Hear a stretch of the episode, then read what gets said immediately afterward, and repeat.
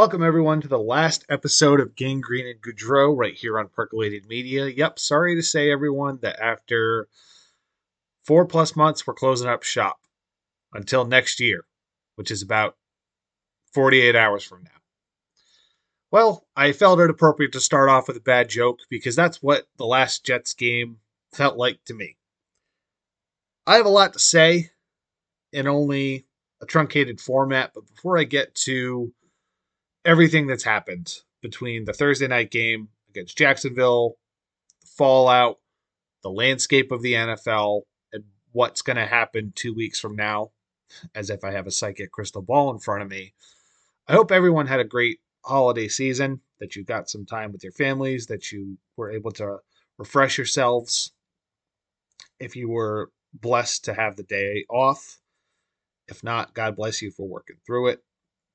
Here on the site, we're coming to the end of the year, almost a full calendar year since we launched here. And to celebrate, we released our Avatar The Way of Water review yesterday. Because by the time you're listening to this, this is dropping on New Year's Eve, on Saturday. And next week, to kick off the new year, we're doing our best of 2022 show, including our Q&A segment that got some tremendous submissions from listeners that we really had to take some time to think about how we were going to answer. None of our answers were really off the cuff because, with the exception of a handful of questions, three for that matter, from our significant others, everything was prepped ahead of time. So we knew how to formulate our answers best, but still give honest and thorough responses. So I think everyone's going to really enjoy that. And in addition, we talk about what's coming up in 2023 on the site. I did make the schedule, which has really been my baby to take care of since we started our own site. Garrett did that for years when we were at Binge, and I was just the person that said, Yep, looks good, or Hey, let's not do that for the few instances that Garrett listened to me until I built trust and friendship with him. But I couldn't be excited for what's to come, and I couldn't be happier with how the first uh, basically the first year has gone here on the new site. So thanks to everyone for listening, and I hope that 2023 is bigger and better in every capacity. I think that last statement applies to how I feel about the Jets. I'm recording this before the next game against Seattle. We have two weeks to go until playoffs. But before I get into all the scenarios and the upcoming game, I got to do the usual spiel and recap eh, slash dissect like a dead frog the previous game of Jets Jaguars that took place Thursday night on a very rainy day at MetLife Stadium. I was not able to make it because I quite frankly don't have the enthusiasm to sit in the pouring rain in a circumstance like that to where I don't know what it is about the Jets in primetime. This was their one primetime game of the season, and it seems like every time that the lights are bright and they're the only game in town, bad things tend to happen. I often think of the butt fumble, the I'm seeing ghost game. Those were all prime time.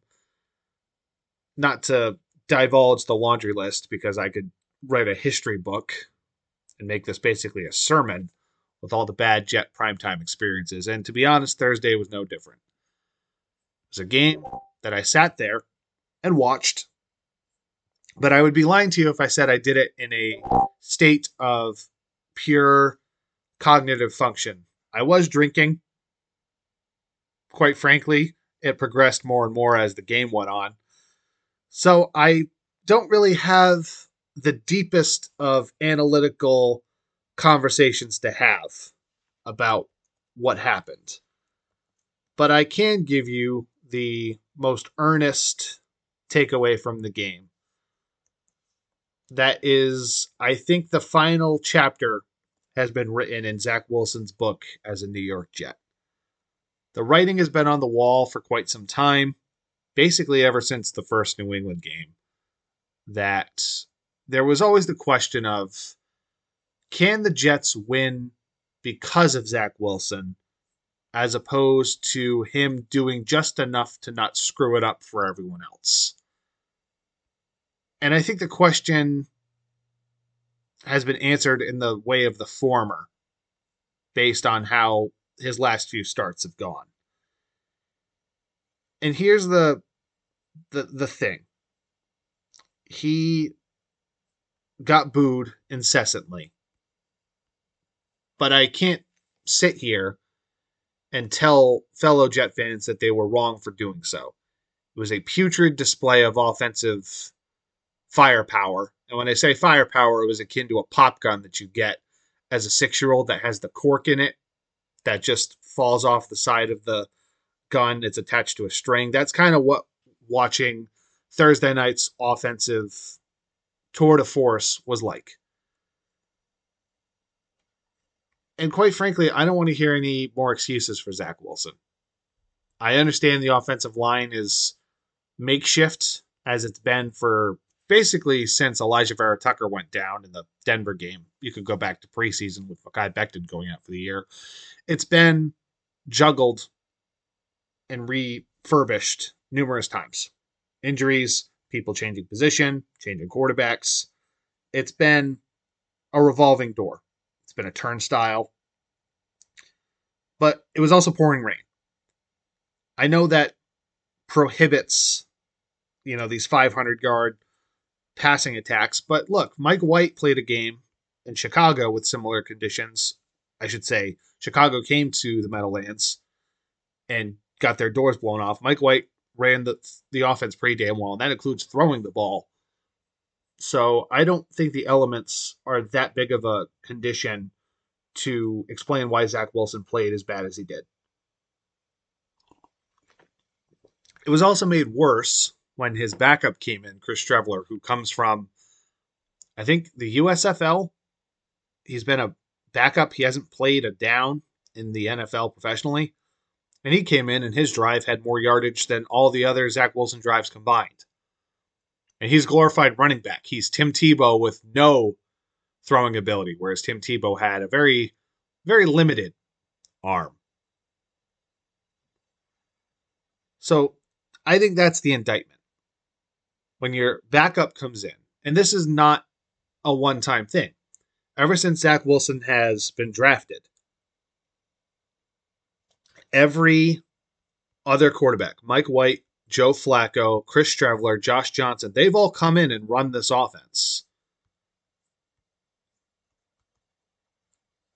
You could say they're not they didn't win all those games with the backups, but the offense looks a lot more fluid and consistent. Zach Wilson has relied too much on those big splash plays to compensate for less than dynamic rhythm. And I found some numbers that paint a bigger picture. Can you blame some of this on coaching? Yes. Can you blame some of this on the lack of a run game? Yes. Can you blame this on a makeshift offensive line? Yes. But if you're that guy, that quote unquote franchise quarterback, you have to overcome adversity. You can't use it as an excuse. And Zach Wilson's played 22 games. I think that is a large enough sample size to give him a fair judgment or assessment as the starting quarterback. In those 22 games, they have averaged 17 points per game. Their passing yardage per game is 182 yards. That is minutia compared to the average in the NFL.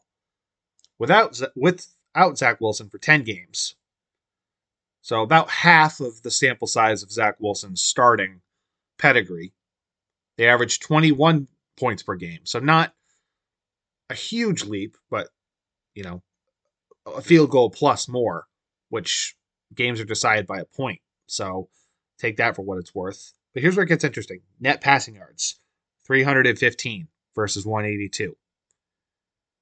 It's a big leap. And the receiving core has been pretty much the same. Unless last year, if you want to take away Garrett Wilson because he's a rookie this year, fine, I'll grant you that. There is a very clear difference in how the offense looks, its fluidity. And I'm not the only person to point that out. It was mentioned to Saleh as one of his post game questions that a reporter openly asked him, Why is it that every other quarterback can run this offense, but it looks so difficult under Zach? He didn't answer the question because the proof is in the pudding. It's on the it's on the field. I don't know what it is because I know Zach Wilson has a good arm. I know he can move. But there's a mental roadblock that he's been unable to get past. Can't make the simple throws. Again, he's overthrowing guys. He's underthrowing guys. There's points where he doesn't even look like he's on the same page with his receivers, and they get express their frustration. There's the leadership questions, the immaturity concerns. Nothing in the NFL is ever going to be perfect as a quarterback. So, with that said, you have to make chicken salad out of chicken shit. And for the most part, Zach has not been able to do that. So that's the the big thing. I think Zach Wilson's time as a Jet is over. Can you trade him? I don't believe so. I think his value is next to nothing at this juncture. So that begs the question where do they go from here? Well, there's Mike White for the next two games. He's been cleared to start at Seattle in a game that the Jets have to win. No ifs, ands, or buts to keep their slim playoff hopes alive. Here's how it looks they beat Seattle and they beat Miami the last two games of the season. And Miami might not even have Tua as a very realistic possibility. So let's say they win those two games. They finish the season 9 and 8 first winning record since 2015, which would make me very happy. I'm tired of losing seasons. I'm tired of double digit loss seasons. They finish 9 and 8, but they would need New England to lose to either Miami or Buffalo and win those two games as the Jets to get into the playoffs. Those are the qualifiers. If they lose to Seattle, that's it. There's no mathematical way they can make it. Doesn't matter what New England does.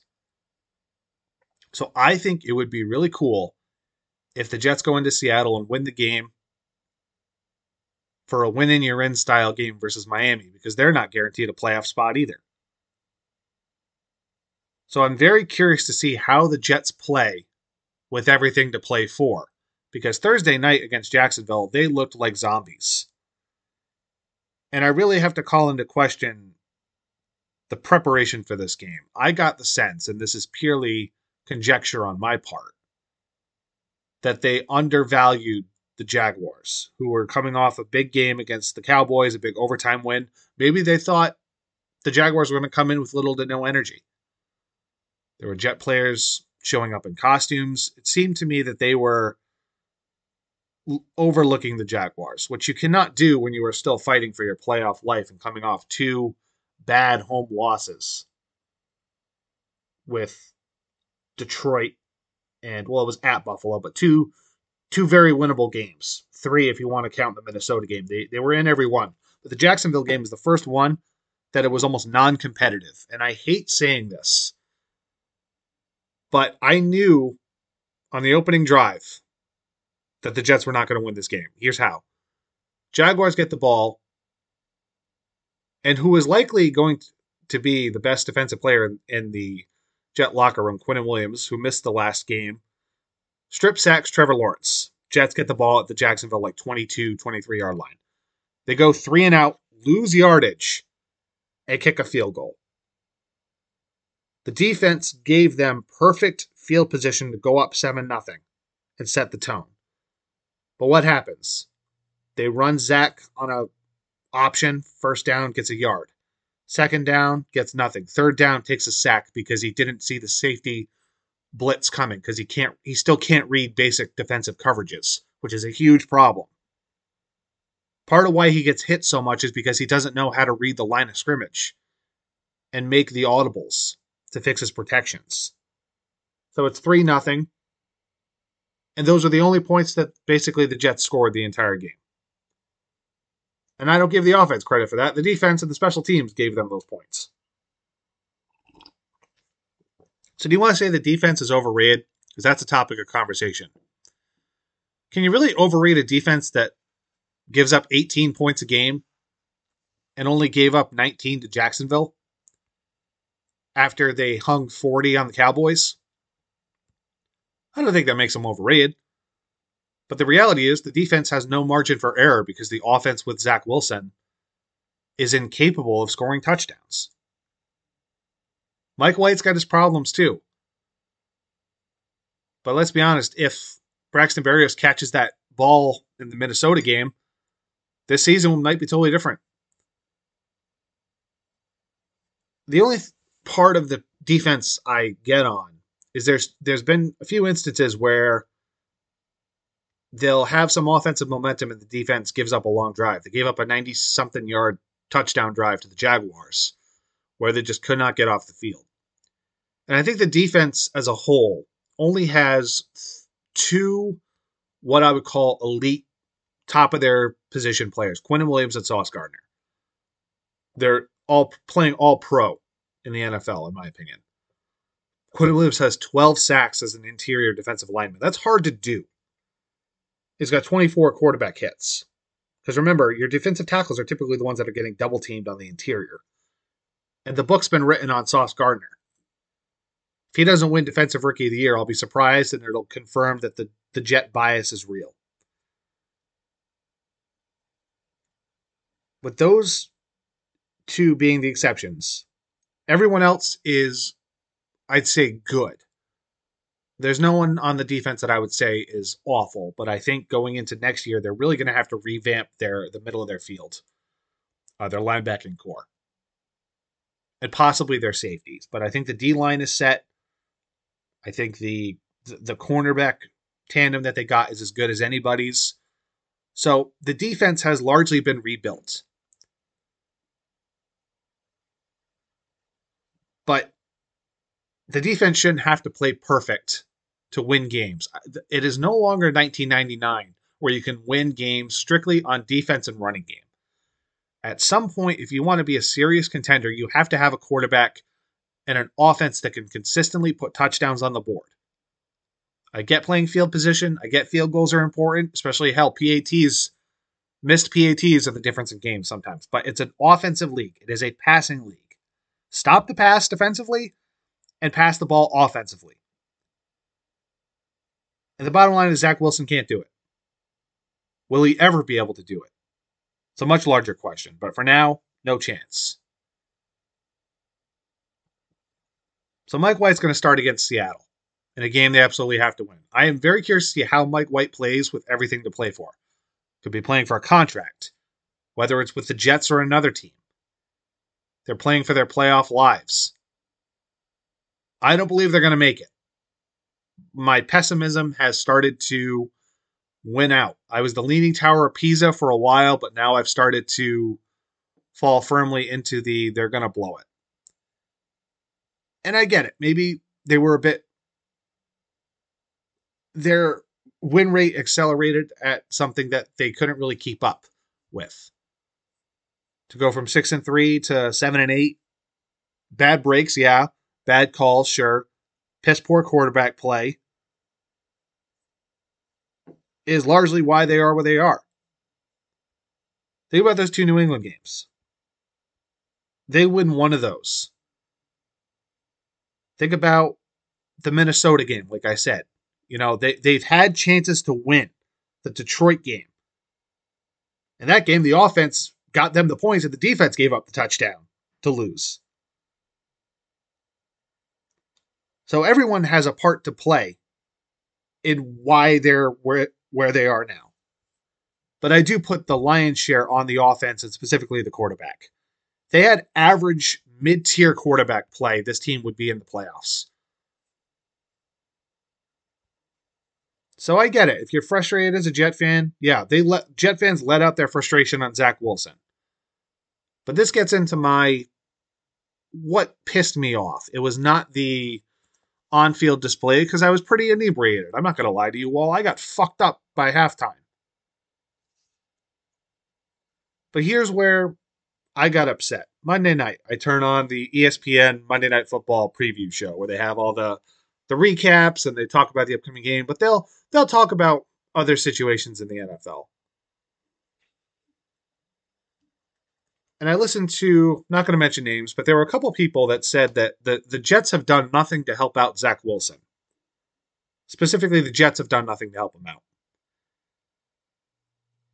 And I almost had an aneurysm because that is a bold faced lie. Has he been hindered by injuries to some of those helping pieces? Yes, but that's the NFL. So let me give everyone some history, if you will allow me to. Let's compare Zach Wilson, his two years, to the previous first round draft pick, Sam Darnold. When you look at Sam Darnold, not only did he have a joke of a head coach named Adam Gase, who has the offensive brain power of an autistic kid playing Scrabble. His number one receivers were Jamison Crowder, Robbie Anderson, a 37 year old Frank Gore, non existent tight ends. Anybody remember Chris Herndon? They tried to give him Le'Veon Bell, but Adam Gase didn't want to use Le'Veon Bell. And we all know how that situation ended, where they basically released him because they couldn't even trade him for a goddamn seventh round pick. Sam Darnold also had a decent defense, but nothing spectacular. And yes, Darnold failed partially because of himself and his, his bad play. But I'm not going to put it all on Sam Darnold. He had no opportunity to succeed. Now let's look at Zach Wilson.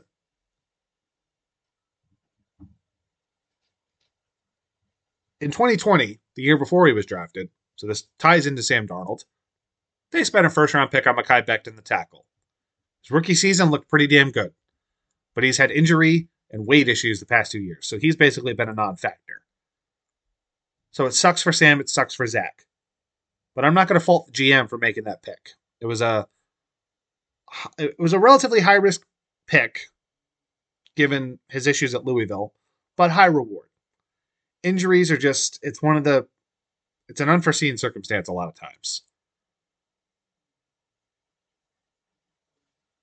Outside of that, in 2020, the draft has been uh, one to forget. But Zach Wilson, they take him number two overall. They trade up to get Elijah Vera-Tucker, the guard. He's played four positions on the offensive line and is easily their best offensive lineman until he went down for the year earlier this year. Spent a second round pick on Elijah Moore, the wide receiver. Pretty damn good when Zach gets the ball to him and when Mike White gets the ball to him. They spent big on CJ Uzomah and Tyler Conklin at tight end. They got him Corey Davis. They spent a number 10 overall pick on Garrett Wilson. They traded up to get Breece Hall, the running back. Garrett Wilson, by the way, might be the offensive rookie of the year. He's only four yards away from a 1,000 yards. He's broken Keyshawn Johnson's record. He's broken Wayne Chrebet's reception record as a rookie, who are pretty big names amongst Jets wide receivers in history. They got Michael Carter, the running back, so they got him two running backs, two high end wide receivers in the draft.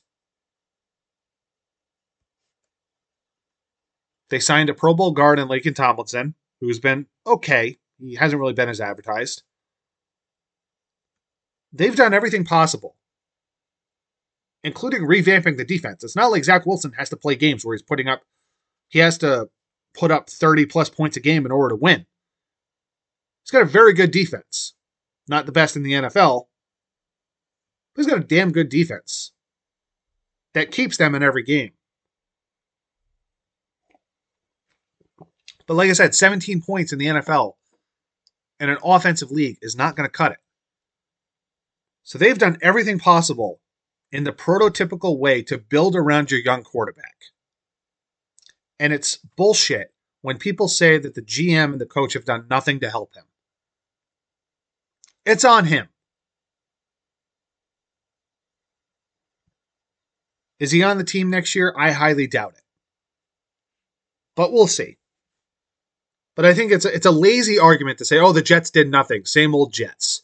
And it goes to show me that some of these analysts don't know what the fuck they're talking about, or don't cover the fucking team like they're supposed to, and just think, oh, the lazy take of, oh, we'll blame the Jets.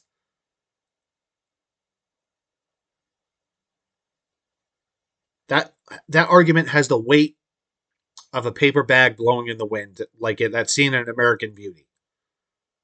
And sometimes that's what Zach Wilson's passes look like too, where they just fucking float over guys' heads.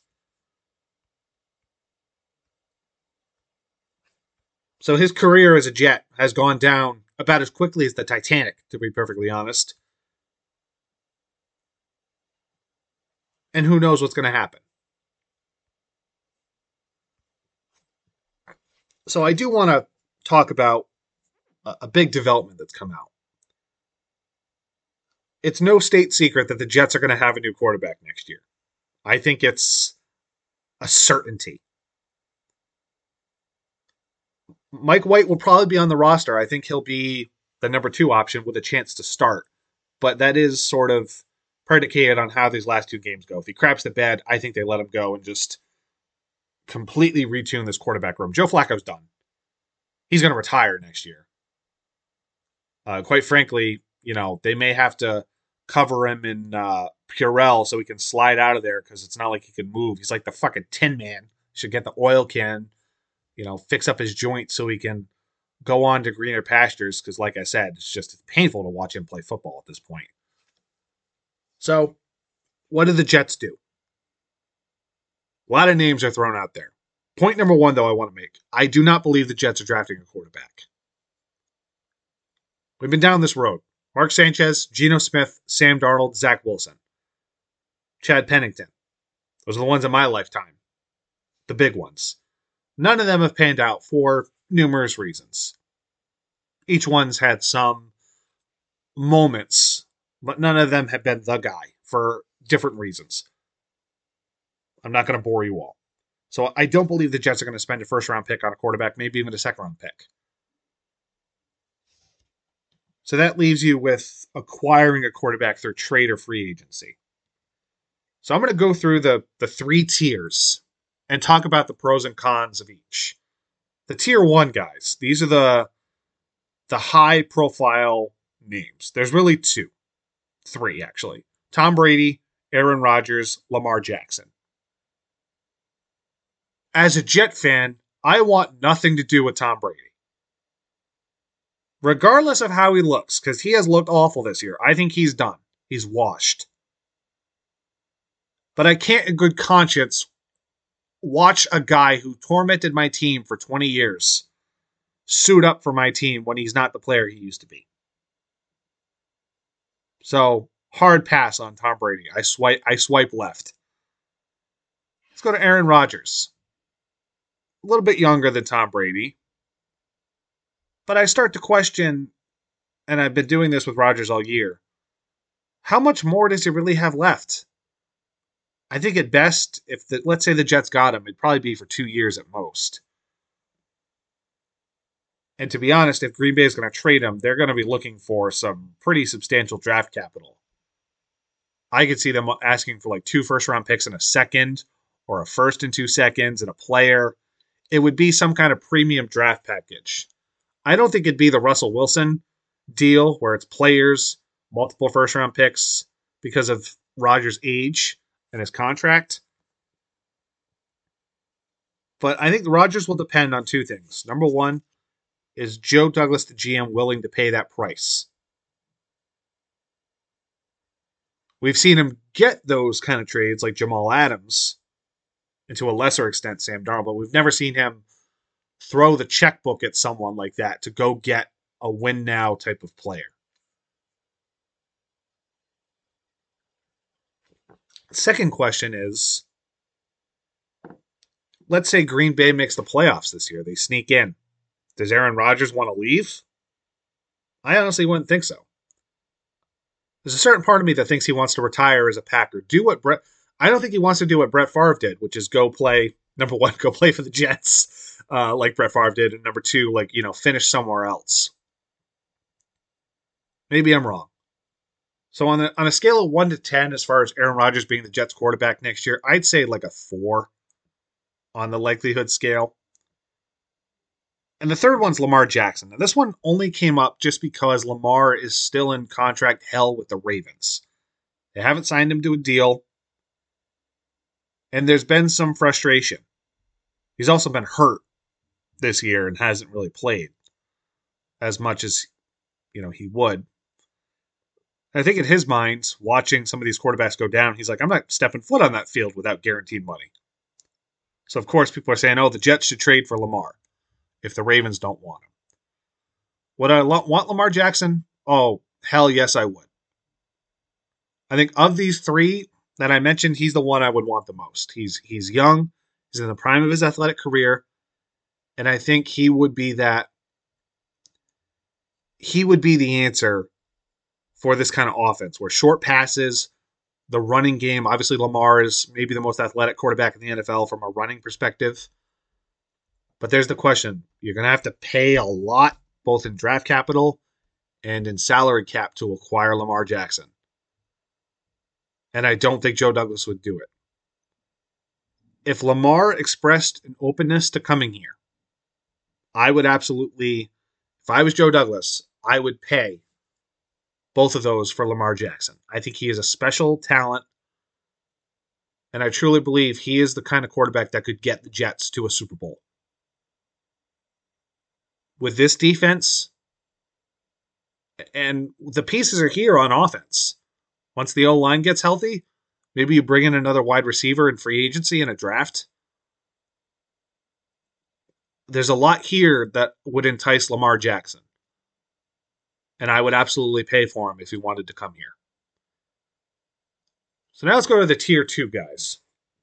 These are sort of the like the mid tier quarterbacks. Like you know they're in the the ten to fifteen range as far as like ranking quarterbacks. You know they're not your superstars, but if the Jets really believe they're a win now type of team, these are the two guys that I think they should look at. Number one is Jimmy Garoppolo. He knows Robert Saleh from San Francisco. Same exact offense would not cost anywhere near as much as the three guys I mentioned earlier, but they would probably have to acquire him for some a, a trade, unless the Niners just cut Garoppolo, which I doubt. So would I give up a second or third round pick for Garoppolo? Yes, I would. But the question with Jimmy is his health. Do I want to pay that and offer him a contract if I'm only going to get 10, 11 games out of him in a 17 game season? So between him and the next guy I'm going to mention, I would go with the second option, which is Derek Carr. And here's where I just don't understand Jet fans the ones that poo poo and want absolutely nothing to do with Derek Carr. Here's why this frustrates me. We've seen the worst of the worst with quarterbacks. We've seen the bottom of the barrel. And we're going to turn our nose up at Derek Carr because he's not Patrick Mahomes. To me, that's stupid. Is Derek Carr a top five quarterback in the NFL? No. Absolutely not. But he's gotten his team to the playoffs multiple times. Wake me up, the last Jets quarterback who did that, Mark Sanchez. Not that he was the reason who did it, mind you, but look at his average. You know, he averages 4,000 yards and 25 touchdowns. If you take out his rookie year, He's been reliable, he's been durable, he's been a leader, he's been a steady voice for the Raiders amidst six different head coaches in nine years. This year's been bad. Yeah, he's been benched.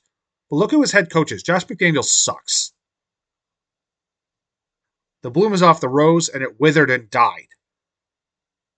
The only reason they haven't fired him is because the Raiders can't afford to fire him because they gave him so much guaranteed money. So between Jimmy Garoppolo and Derek Carr, I would want Derek Carr. And I don't think it would cost that much to acquire him from a trade perspective. They would just have to give him a good contract. So Lamar Jackson and Derek Carr are my top two. But I'll throw out the tier three guys who are low tier starters for like a year and then the year after you draft a quarterback, depending on how it goes. So these are guys like Marcus Mariota, Geno Smith, Taylor Heinicke, Ryan Tannehill, it would depend on if, let's say, Lamar, Derek Carr, you don't get. I would strongly consider one of those for one year, just or a Gardner Minshew. Watch what happens. If the Jets truly believe they're a win now team and they're a quote unquote quarterback away, then by that logic, it shouldn't matter who they get. Anyone over Zach Wilson's a substantial upgrade.